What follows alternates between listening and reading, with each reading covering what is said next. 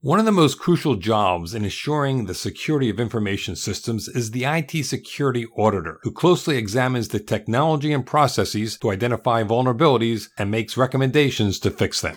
In the U.S. federal government, IT security auditors can be found within the various agencies, offices of Inspector General, and the Government Accountability Office, the auditing arm of Congress. Among the government's most influential auditors is Gregory Wilshusen, GAO's Director for Information Security Issues. Hello, I'm Eric Chabrow of Information Security Media Group, and I spoke with Wilshusen about his career and what makes a good IT security auditor. After graduating with a degree in accounting from the University of Missouri, the U.S. Army hired Wilshusen as a performance auditor.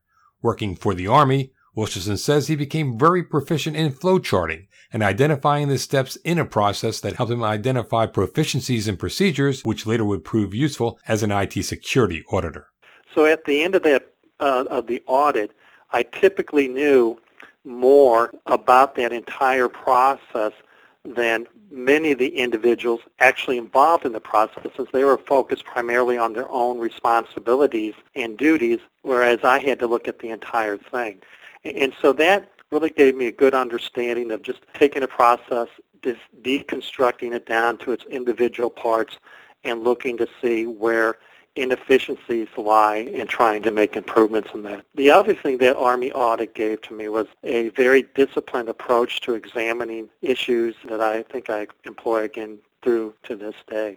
To be an effective IT security auditor requires credibility, Wilshusen says, with the people you audit as well as other stakeholders. In GAO's case, those other stakeholders are the members of Congress who request GAO audits. He says gaining advanced degrees and relevant professional certifications helps build credibility. Wilshusen is a certified public accountant who earned a master's degree in information management from George Washington University's School of Engineering. He also holds certifications in internal and information systems auditing.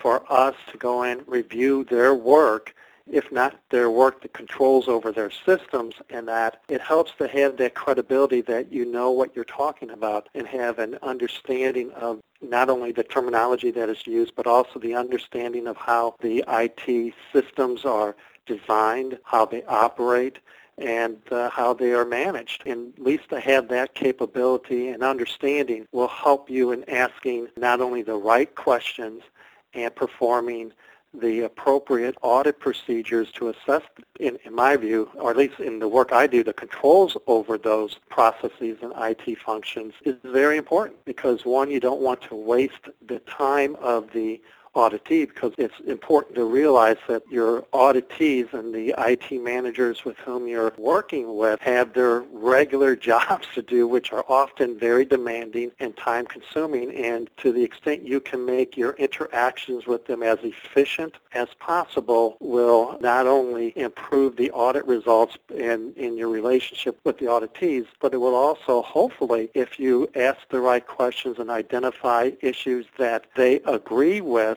will also lead to increased concurrence with your findings and recommendations. Though not a requirement to be an IT security auditor, having experience in an organization that is audited can go a long way in shaping effective IT security audits. Wilshusen gained that perspective during his years as controller of the North Carolina Department of Environment, Health, and Natural Resources. That was very enlightening and informative. It gave me a greater appreciation of the pressures and burdens that auditors do place on their auditees. And that's one of the things that I've picked up and learned and tried to reduce that pressure in my work today on our auditees, try to make it where, you know, first of all, recognizing that being audited is a burden and that the auditee has other responsibilities and deadlines that they have to meet on a regular and ongoing basis, and try to be as efficient and understanding of that in order to not only accomplish what we need to do as an auditor, but also not to unduly burden the auditee.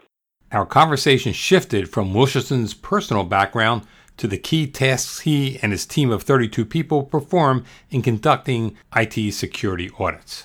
The first step is to gain an understanding of the organization's mission, their role, their function, what their key services are that they deliver, and the type of information that is needed to provide those services and to perform their mission. Then we try to gain an understanding of the organization information technology environment. We start to get an understanding of the computing environment within that organization. From there, we then start to look for key control points within that computing environment. And this is both at the general control category as well as the application level of controls. We look for those key control points. For example, they could be firewalls, domain name controllers, certain routers, and certain key systems, because we generally will not be able to look at every application or system within an organization. We'll try to identify the most relevant ones consistent with our audit objectives.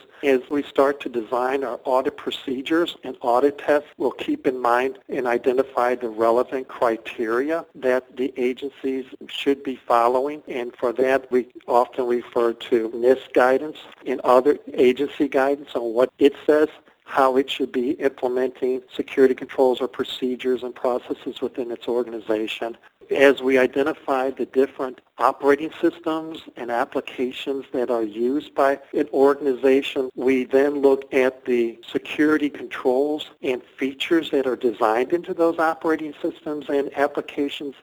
The audits themselves involve two closely aligned tracks. One examines the security policies and procedures that organizations implement. The other track examines the technical security controls within the organization's computer networks. Together, we look at that because generally the vulnerabilities and deficiencies that we may identify in the technical controls of the systems and networks of an organization is often the result or may be caused by weaknesses in the processes, in the policies, and procedures that the agency implements to secure their systems and networks. To work at GAO, IT security auditors need technical skills, such as knowing how to code, understanding Windows and Linux operating systems, and being able to analyze database servers. Federal governments have a large number of databases and types of databases, and in that sense, that's where much of the information resides. That's one of the key areas we look at. The other is over Windows systems, of course, because they're prevalent throughout the use of federal government, as is Linux. Linux operating system is used at many agencies. Knowing Linux programming languages, databases, and Windows is key.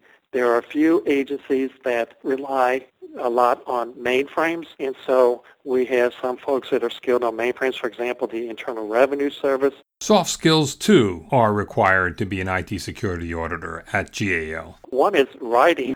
Actually, a very important skill is being able to take, at times, very technical subject and being able to present it in a manner that's understandable to the general public and the congressman. In terms of soft skills relative to the audit itself, it would also be able to understand processes from start to the end, being able to identify criteria and then examining an organization's process procedures against that criteria. The main thing that we have to do is not necessarily to rely just on interviews, but use that as a starting point in being able to design audit procedures that then allow us to be able to definitively analyze and collect the appropriate data, basically conducting data analysis to support our results, because we have to defend our results not only to the agency and the individuals with whom we audit, but we also need to make sure that what we present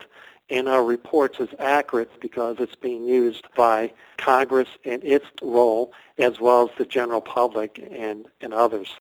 That's Gregory Wilshusen, Director of Information Security Issues at the Government Accountability Office. For Information Security Media Group, I'm Eric Chabrow.